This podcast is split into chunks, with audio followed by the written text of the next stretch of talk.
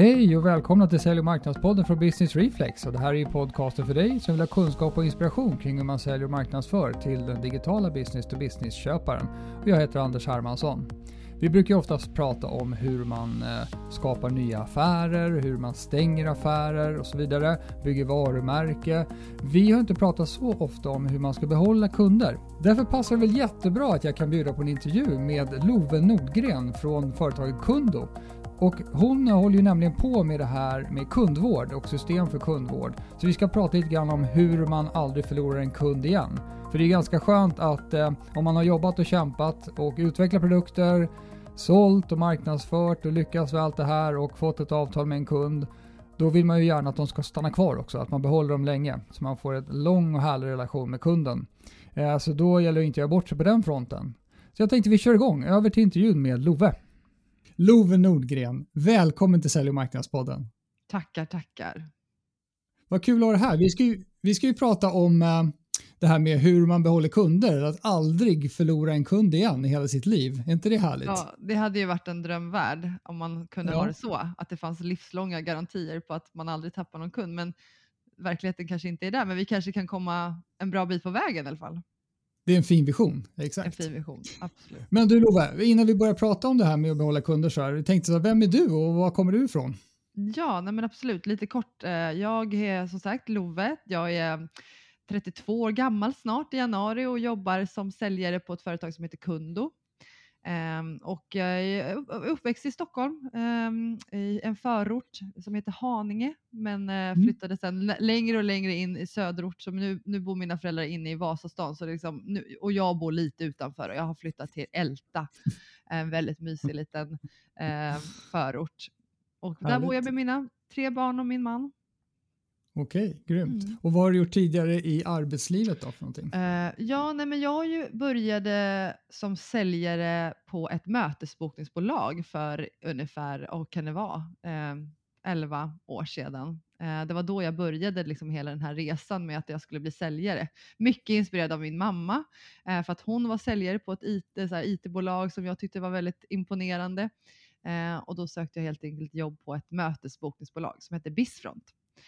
Och okay. Där började hela min resa till att bli en säljare. Nu har jag, ju, har jag inte gjort något annat. Eh, däremot så har jag ju varit på lite olika företag de här elva åren. Men, eh, men säljare har alltid varit den röda tråden. Just det, jag fattar. Och, och nu är du på Kundo. Vad gör Kundo för någonting? Nu är på Kundo. Kundo är ett svenskt företag och vi jobbar med att bygga och utveckla digitala kundserviceverktyg eller supportverktyg.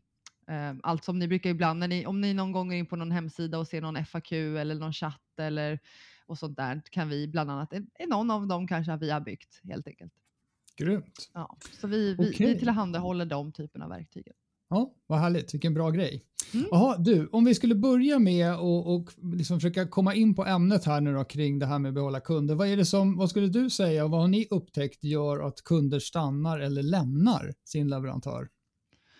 Uh, ja, sen så, det finns ju så himla, alltså det där kan man ju prata både med kundnöjdhet i B to B och B to C-verksamheter där man då vänder sig mer mot privatpersoner. Uh, men lite överlag så är det ju uh, viktigt för organisationer som vi, eller jag tycker i alla fall att man ska ju se kundservicen som en del av hjärtat i organisationen, för det är så himla mm. viktigt. Och då kan vi prata kundservice eller customer success eller ja, det finns ju säkert flera olika namn för vilka som ska jobba med att just behålla och minimera churnrisken mm. på kunder. Um, både i liksom, man har ju blivit lite arbetsskadad när man jobbar med det här, men uh, man har ju väldigt koll på när man själv då som privatperson ibland kontaktar företag och behöver hjälp, och så tycker man men det här är ju inte bra. Uh, mm. Jag ska inte behöva vänta så här länge på en återkoppling, och det här är ju en jättefrustration, vilket gör att jag kanske nästa gång inte väljer att gå till företag B eller göra företag C's aktiviteter för att man har upplevt en dålig kundservice eller support. Det är så himla lätt att glömma bort den delen. Mm. Men den är ju egentligen jätteviktig för även försäljningen. För det är ju jättelätt att locka en kund en gång.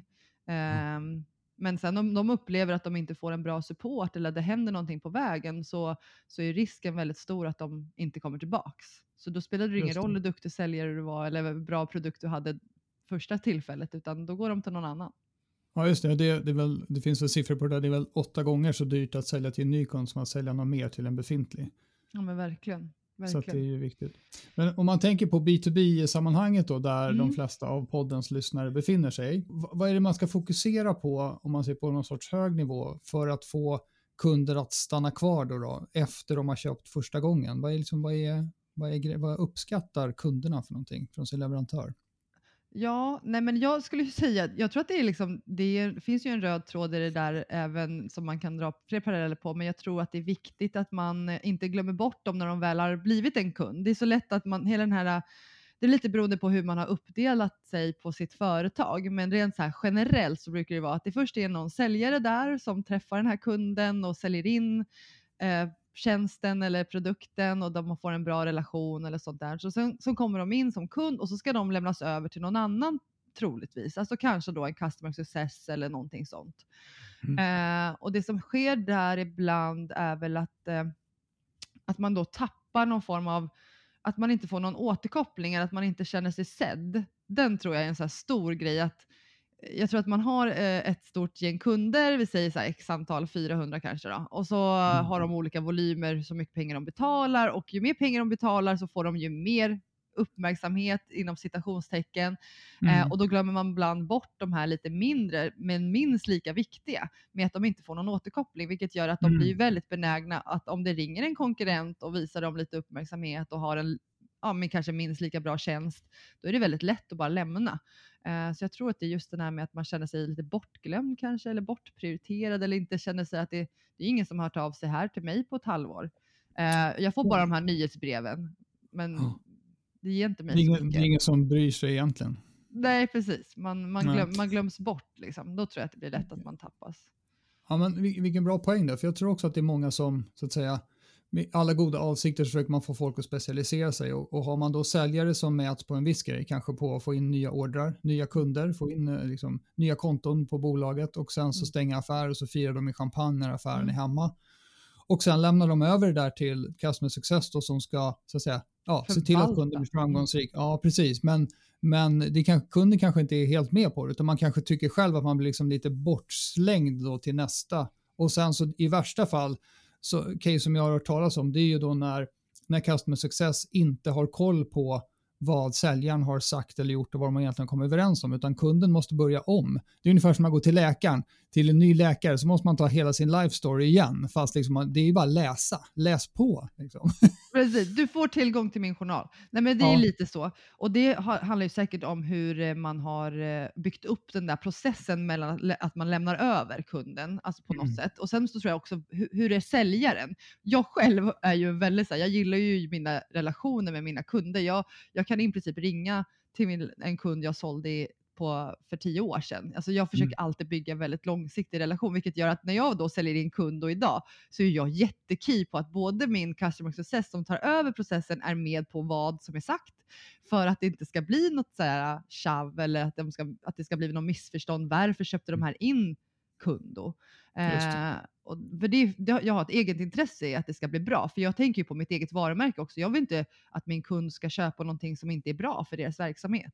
Nej, eh, så, så jag har ju personligen det. Sen vet jag inte om alla säljare har det, eller om de, som du säger, att de, de firar med champagne och sen har de släppt det och sen bryr de sig inte riktigt mm. om det blir bra eller dåligt, utan de mm. sålde och de fick sin provision och sen är de nöjda.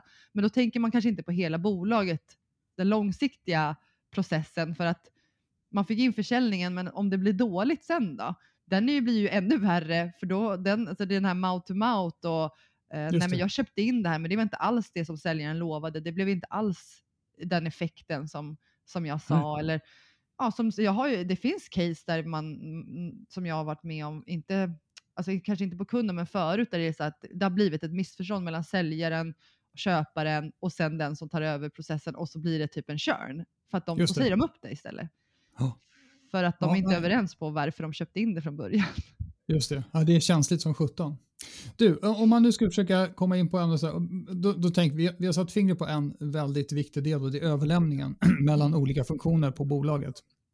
Och i det här fallet då så är det ju då mellan sälj och customer success då. Om man tittar på det här, om man, om man nu skulle bestämma sig på, för att vi måste höja vår kundservice. Mm. Vad, hur ska man närma sig det området? Vad ska man, vad ska man tänka på då för någonting för att det faktiskt ska få effekt? Jag tänker rent generellt att man då sätter upp en väldigt... Man, självklart ska man ju mäta det här på något sätt. Eh, ja. Med N P S-er eller liknande. Eller att man mäter det med att eh, ja, skicka ut kanske undersökningar. Och hur upplevde du den här processen? Så att man liksom på något sätt har någon mättal att utgå ifrån. Men så tror jag också hur, det är väldigt viktigt hur man sätter upp sina interna processer med... Ja, vi har ju mycket överlämningsdokument där man fyller i mycket på print och eh, hur är den här beställaren, vad behöver han eller hon, eh, vill, behöver den mycket stöd i tekniskt eller är den väl, alltså, så att man verkligen går väldigt pedagogiskt så att det blir så bra som möjligt från början och lyssna mycket mm. på kunden och man, man helt enkelt får väl anpassa lite efter sin målgrupp också. Eh, mm.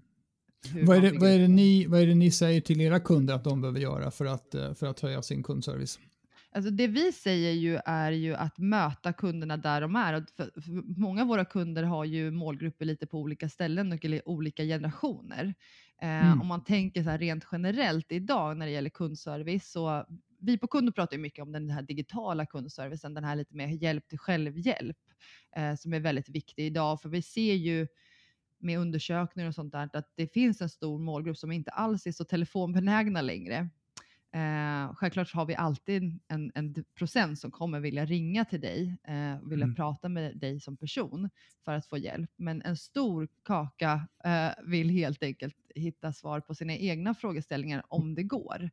Eh, och där finns det en brist fortfarande i många företag att de inte har byggt upp en tillgänglighet på flera olika plattformar utan det är liksom telefon eller mejl och så sitter de där helt överösta med tusentals mejl med jättemycket generella frågor som egentligen inte behöver någon personlig handpåläggning och belastningen är jättehög på varje kundservicemedarbetare eller supportmedarbetare för att man liksom inte är där kunderna är. Um, så vi, vi pratar ju mycket om att man ska bygga upp mycket självhjälpsmaterial men det ska inte tas bort från det personliga för det ska fortfarande finnas där för jag tror att den uppskattas fortfarande av en stor majoritet att liksom få prata med en människa. Det börjar med att göra någon form av analys mm. på vad kunderna skulle uppskatta, vilka kontaktvägar kunderna skulle uppskatta så att man åtminstone täcker upp de vanligaste, mm. men inte bara sånt som råkar passa en själv för, beroende på vad man själv har för organisation utan man måste tänka på dem helt enkelt. Ja men precis, kartlägga lite så här, vad, vart är vår målgrupp idag? Okej, vi har en så här stor procentdel som är väldigt inne på sociala medier, ja, men då kanske vi måste satsa jättemycket på att vara tillgängliga på Facebook och Instagram eller någonting sånt, eller har vi, mm. nej men vi har jättemycket aktivitet på vår hemsida och folk vill hitta svar på vissa saker där. Ja, men då måste vi bygga upp en bra F A Q som frågor och svar som är väldigt utformat. Så det finns ju lite, man får väl hitta, se, verkligen göra en analys på vart är våra kunder någonstans och hur vill de ha hjälp? Ja, just det. Ja, men det, bra poäng, för ibland kan det vara så att man börjar inifrån och tänker att vi ska spara pengar på supporten så vi slänger upp en F A Q istället. Mm. Så, men det gäller att börja från rätt håll då när man fattar beslut om vad man ska göra. Ja men verkligen och eh, det, det är det som har varit en grej förut tror jag att just att kundservicen eller supporten eller customer success att den kanske har blivit lidande ibland. Man satsar jättemycket pengar på marknadsföring och försäljning och den typen av orga- delar av sin organisation men man glömmer lite bort den där kundservicen eller supporten. Den, blir, den kommer lite i kläm eh, men jag tror att många är medvetna om det här men jag tror att fler skulle kunna bli ännu mer medvetna om att det är så mycket mer kostsamt och det är mycket mycket ondare att tappa en kund till en konkurrent för att man då har missat någonting i sin support. Mm. Eh, där, det är sådana saker vi kan vinna kunder på ibland när man möter de här som eh, jobbar med mycket stora leverantörer i U S A till exempel att deras support är bristfällig. Eh, mm. man, vill ha, man vill ha känna sig hörd. Man vill få hjälp om man behöver den. Eh, om man vill ha hjälp på sitt sätt. Eh, och då måste man då möta personerna eller kunderna då på det sättet som de själva vill bli bemötta på. Så man måste helt enkelt göra en undersökning på vad, mm. hur vill våra kunder få hjälp. Och så får man satsa mm. på det helt enkelt. Just det. En, en bra poäng. Jag tänker också på det här. Vi, vi brukar prata med, vi, vi skrev ett white paper för länge sedan som blev en trettio sidor. Och den har, det, det heter från köpresa till värderesa och jag tror det är ganska bra att sätta fingret på det där. Om man tänker på kundupplevelsen under en lång relation så är det så här, mm. ja givetvis finns det en köpresa i början men relativt sett, om man har ett erbjudande där, kund, där man vill ha kvar kunden länge, då är ju köpresan en relativt liten del av den totala upplevelsen. Mm. Så det är liksom att den här värderesan, när folk ska få ut värde ur ens tjänst eller produkt, man, man behöver lägga oerhört stort fokus på det. Och det räcker ju såklart som vanligt inte bara med att ha bra grejer, utan just att finnas till hand som du säger, och till och med en sån grej som att man bara ska få känna sig hörd.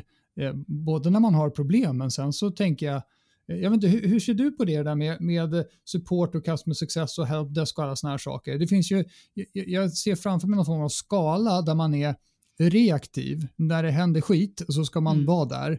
Men sen finns det någon form av proaktiv customer success. Hur, hur, ser, hur ser du på det där? Ja, och där vill man ju nästan jobba ännu mer med den här proaktiva customer success. Men det är, och samma sak där, identifiera. Det kan ju vara vissa kunder som inte alls vill att du ringer, utan de vill hellre ha kontakten på mejl. Så man måste liksom hela tiden försöka anpassa så att man verkligen går hand i hand med kunden. Eh, men just mm. det där med proaktivitet, men det handlar om... Eh, personal, alltså hur mycket folk har vi på just den här avdelningen, för jag menar man är ju människa och det finns bara x antal timmar på ett dygn och man kan bara prioritera vissa saker eh, och då blir det ju lätt att vissa kunder, alltså inte alltid då, men alltså det blir svårt att höra av sig till alla eh, på samma sätt. Men det som, jag, det som är läskigt då, det är att om man då har de här stora kunderna som får jättemycket uppmärksamhet, och tappar man en sån, att mm. man då förlorar massa, en jättestor inkomst. Men det är ju minst lika kostsamt om man tappar jättemånga små. Men det är oftast mm. de som blir lättast att köra. Alltså de som eh, kanske har, har ett mindre, mindre kundrelation med oss. Att vi har mindre kontakt med dem. De byter kontaktperson. Det finns ju massa olika, alltså, olika orsaker till en churn. Eller varför de lämnar. Men det värsta mm. är ju när de bara går till en direkt konkurrent. Och att det egentligen handlade inte om produkten i sig. Utan det handlar om att de... de inte blev hörda eller de fick inte den hjälpen de behövde. Det, det är ju det man aldrig vill uppleva. Du, jag tänkte bara med churn. Du har ju pratat, mm. du har sagt det flera gånger. Eh, och eh, om vi pratar om vad, vad är churn för någonting? Om de, för de som inte har hört begreppet. Eh, man kan mäta det på typ så här, antal förlorade kunder delat på hur många kunder man hade när månaden började och hur många okay. kunder... hur många kunder man hade när månaden slutade, och då får mm. man ut ett snitt på sin churn. Okay. Eh, och man vill ju självklart ha en väldigt låg churn, men den är ju inte, eh, det är oftast inte noll. Det sker Nej. ju saker, eh, förändringar eh, som gör att de på något sätt inte kan fortsätta samarbeta. Det är inte alltid missnöjdheten, utan kan vara andra orsaker till Just det, en uppsägning pe- pengamässigt, eller att man lägger ner eller vad det nu kan vara. Mm. Så det är ju väldigt intressant att veta varför den här kunderna körnar. Eller ja, just det. Var det på grund av avslutar. oss eller dem, så att säga. Mm. Mm. Och vi brukar prata om att ska man ha tillväxt så ska man göra tre grejer. Dels ska man generera leads, och sen ska mm. man stänga affärer. Sen ska man just inte tappa kunder. För om man gör, om man, om man fel på någon av de där tre, då kommer ju definitivt, det kanske blir tillväxt, men den kommer ju vara mycket jobbigare och det kommer att gå mycket långsammare. Mm. Så just det där med körn tror jag det är, det är nog väldigt bra att fundera över det. Det är väl mest aktuellt, tänker jag, för de som har någon form av abonnemangstjänst. Mm. Det är väl där man pratar om det, va? Ja, jag tror det också. Eh, jag mm. tror att det är skillnaden om det är typ att man köper en, en produkt, liksom. Den har man ju sen. Medan en ja. tjänst är ju så någonting, man hoppas ju på att de ska fortsätta använda det i flera år. Ja. Eh, man skriver ju oftast ett avtal om, om det handlar om en... Ja, för oss då, vi jobbar ju med SaaS liksom, att man har, ja. säljer den här tjänsten till den här kunden. Och så skriver de ett avtal på tolv eller tjugofyra månader eller någonting sånt. Och då är det ju viktigt att man efter det här initiala samarbetsavtalet så vill man ju inte att de ska säga upp. Nej, utan de ska ju förlänga. Så man kan mäta den här N R-en då. För att den liksom blir större istället och inte minimerar eller körnar då. Det, den ja. är ju den sämsta och, eh, katastrofen. Men det roligaste är ju när, med körn att man också, när man gör de här...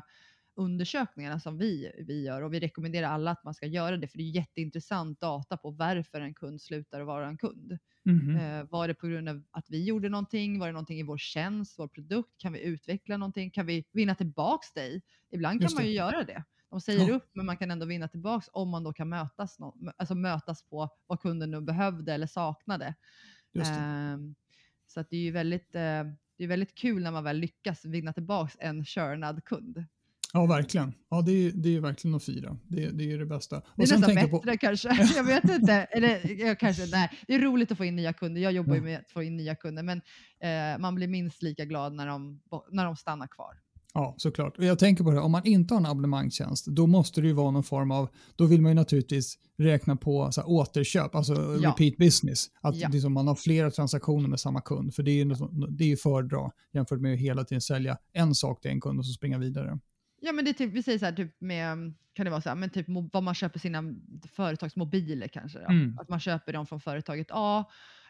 Men på något sätt har man då upplevt att företaget A eh, ger, har väldigt höga priser, och när det väl strular så får jag ingen hjälp. Då är det ju väldigt lätt för det här företaget att gå till företag B istället och köpa sina mobiler. För det är ju Verkligen. samma mobil. Eh, ja, det är bara supporten. Det, det, exakt, där, där sa du en väldigt viktig sak. Eh, det är ju så att de flesta bolag här i världen tycker att de har en unik produkt. Och så mm. har de någon liten mojäng som är liksom mm. tekniskt sett så är de kanske unika med den. Men who cares? Så det, ur kundperspektiv så är det väldigt många bolag som, som erbjuder en tjänst. Och, och säljpitcharna från många bolag liknar ju varandra väldigt mycket. Mm. Mm. Så då blir det det här med den upplevda liksom, ta hand om känslan som är, ja. är det viktiga ju. Det är, ju det är där skillnaden kommer att ligga. Ja. Det är ju service, alltså det är som även när man går på restaurang, om man går på restaurang och käkar någonstans och man upplever att maten är jättebra men servicen är katastrof. Mm. Sannolikheten att du går tillbaka mm. är väldigt låg, eh, även om maten Verkligen. är god. Eh, men däremot tvärtom, om maten är eh, sådär men servicen är jättebra, mm. risken ja. att du går tillbaka är ju större för att du har fått en så himla bra känsla när du gick därifrån. Uh, det och det är det du kommer prata om. Det är ju det vi, jag jobbade mycket med, med event förut. Och där, då var det ju, alltså mm. vi, för många så här, vi sparar in på maten. Så här, oftast, man sparar in på maten. För, att, för den tänker man att ah, men det är inte så viktigt. Men med, med, just när man sen tog in upp eh, omdömen från de här eventen. Så var mm. just maten också väldigt viktig. Så det är ju liksom beroende på, det är återigen där, vad har vi för målgrupp, vad har vi för syfte, vad är viktigast, vad tror vi kunden eh, kommer värdera högst. Ja, den här mm. kunden kommer nog värdera den här personliga kontakten. Ja, men då får vi lägga väldigt mycket tid på den här personen så att de inte försvinner. Eh, Just det. Är det no- däremot, nej, men den här personen vill helst inte bli kontaktad. Den vill helst ha det digitalt på print eller på mejl eller något så här. Den, vill, väldigt, väldigt, den har inte tid att sitta och prata eller ta några möten i onödan. Ja, men då Just får vi det. möta dem där. Eh, mm. Så att jag, oftast får man ju sätta sig in i ett perspektiv. Det var därför jag frågade dig, så här, hur gillar du att få hjälp? Mm. Eh, så, så pratar jag mycket med mina kunder när jag möter med dem. Hur gillar du själv? När du in, tänk inte företagsmässigt hur, vad, du, vad ni vill spara in pengar på att köpa in en chatbot för ni tror att det kommer effektivisera massa för er. Hur skulle du själv uppleva den här chatboten om det var du som var kund?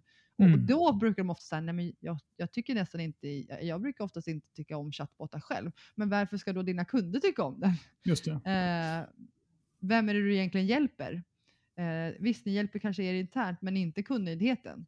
Nej, och då är det lite kortsiktigt. Ja, vi, när vi gör såna här personanalyser då brukar vi ställa frågor om eh, naturligtvis hur folk tar sig till köpet. Alltså det är olika ja. hinder på vägen. Sådär. Men sen kommer också, okej, okay, efter köpet, vad är, då säger så här, okej, okay, nu säger vi att du har köpt den här produkten och den gör det den ska. Vad är kritiska värdeskapare för dig och vilken relation vill du ha av en leverantör som levererar den här typen av produkt? Det ena kan vara så här, men vi, åh, vi ser det som ett partnerskap, vi, vi gifter oss liksom. Och det andra är bara, nej nej, gör er grej, hör inte av er, bara få det här på plats liksom. Ja. Man behöver veta vilken typ av leverantör man är. Det kan ju vara så att man är, man är alldeles för kramig som leverantör för man vill ja. ha så nära. Men ja. kunden bara, tack ska du ha men nu har vi fått det vi behöver. Då är det det som är en bra kundupplevelse för dem. Ja, precis. Verkligen. Och det är där, precis. Vem är personan man har sålt till från början? Ja, och det är det som, vi har ju också det, en del av vårt dokument att man får fylla i vem är beställaren? Liksom, hur ja. är den som person? Vad tror du att den behöver för typ av hjälp? Ja, ja, men den, behöver nog ganska, den, är, den är väldigt eh, kunnig. Ja, så ni behöver lägga det på den nivån och prata mm. med dem på en hög teknisk nivå. Här, ja, eller kanske vi har en målgrupp som är väldigt okunnig till, kring den här typen av lösningar. De har inte gjort det förut. De är jätte, det är lite läskigt nästan att gå in ja. i det här. Då måste man ju lägga den på den nivån eh, och möta dem. Så att man inte har ett sätt att göra det på. Eh, Man måste liksom försöka det, anpassa.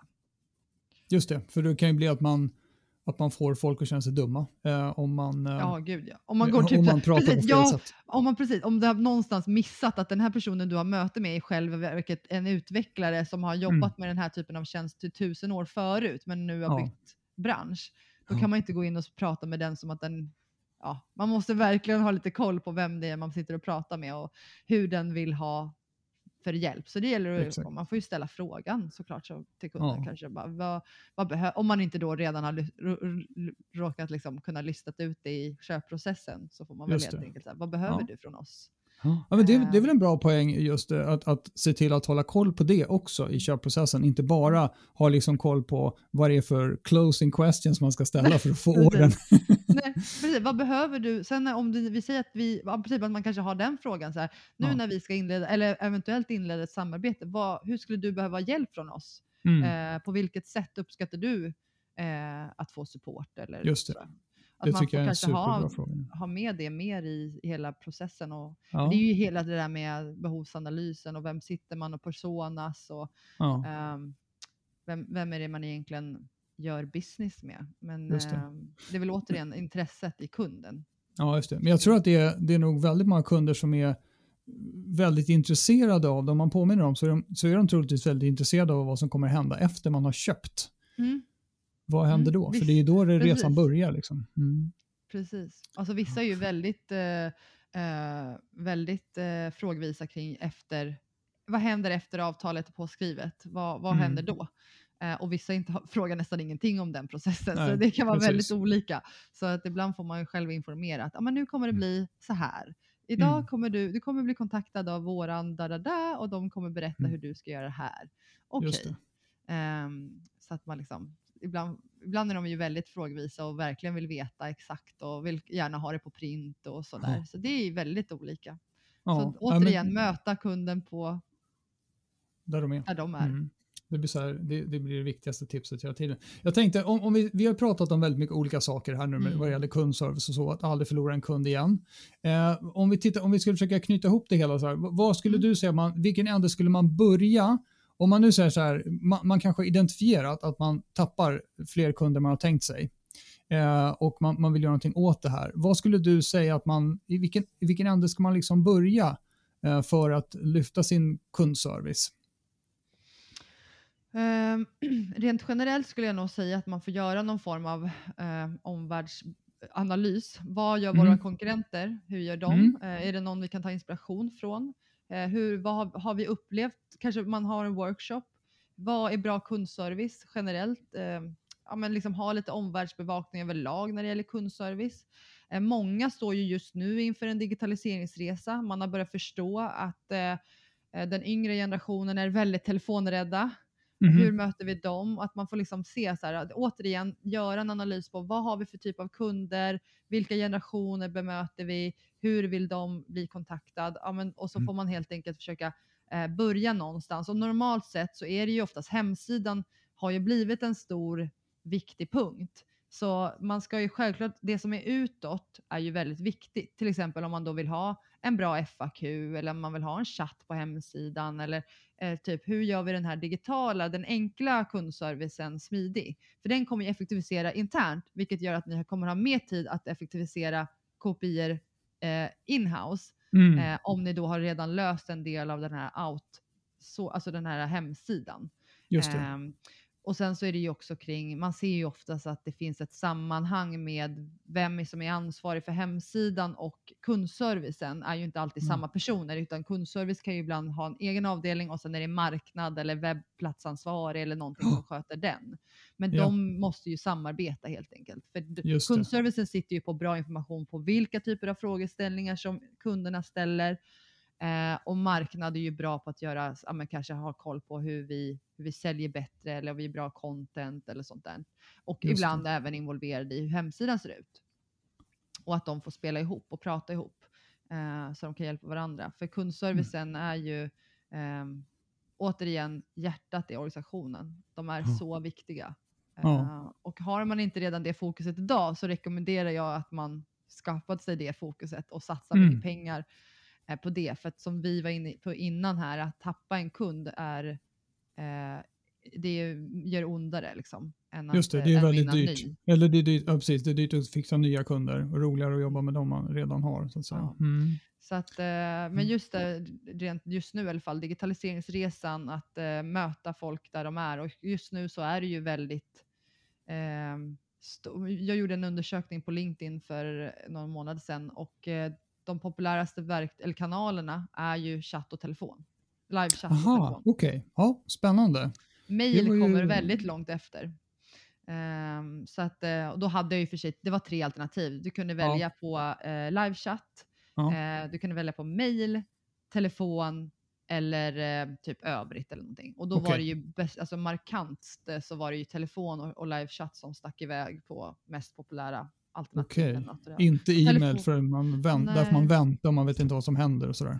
Ja, precis. Det tar lite mm. lång tid. Man släpper kontrollen helt. Man vet inte när kommer jag få en återkoppling. Ja, just det. Uh, Det är ju också en sån där viktig sak när man skickar ut mejl och sånt där, att man förväntas ju ändå få en respons inom mm. relativt kort tid. Samma sak i livechatten. Det är ju det, tror jag, folk, varför folk är så rädda att skaffa en livechatt. Det är den här resursen. Ja. Men vem ska ha tid och hur ska vi orka med det här? Det här är ju ingenting som ska eh, tynga ner kundservicen eller supporten. Det ska ju vara tvärtom. Den ska ju effektivisera ja. och kanske få bort lite telefonsamtal och få bort lite mejl som ni ja. snabbare och enklare kan svara på en chatt. Mm, så att många tror ju att det här ska bli en ytterligare belastning, och det är ju, syftet är egentligen tvärtom. Tvärtom, ja. Ja, mm. ja men mm. grymt. Ja, men vad, vad bra. Vilka bra tips vi tycker vi har kommit fram med här. Både du och jag kanske. Vi har pratat ja, om kring kundservice. Jag tycker det är, det är ett viktigt ämne. För man pratar så himla mycket om vad som ska hända innan ordern är, är stängd, så att säga. Men mm. ganska lite om vad som händer efter. Mm. Så jag tycker det har varit ett jättebra ämne för podden. Jag hoppas våra lyssnare gillar det också. Ja, men grymt, Love. Tack så jättemycket mm, tack för alla själv. tips och insikter. Tack för att du var ja. med i Sälj- och marknadspodden. Ja, men tack så att jag, mycket, jag fick vara med. Det var jättekul. Det var allt vi hade att bjuda på för den här gången från Sälj- och marknadspodden. Hoppas ni gillar intervjun med Love och att den var inspirerande. Att den inspirerar er att tänka på hur ni ska behålla kunder, inte bara hur ni ska få nya. Men jag tycker ju faktiskt en sak. Vad ni gör där ute så ska ni vara relevanta. Hej då!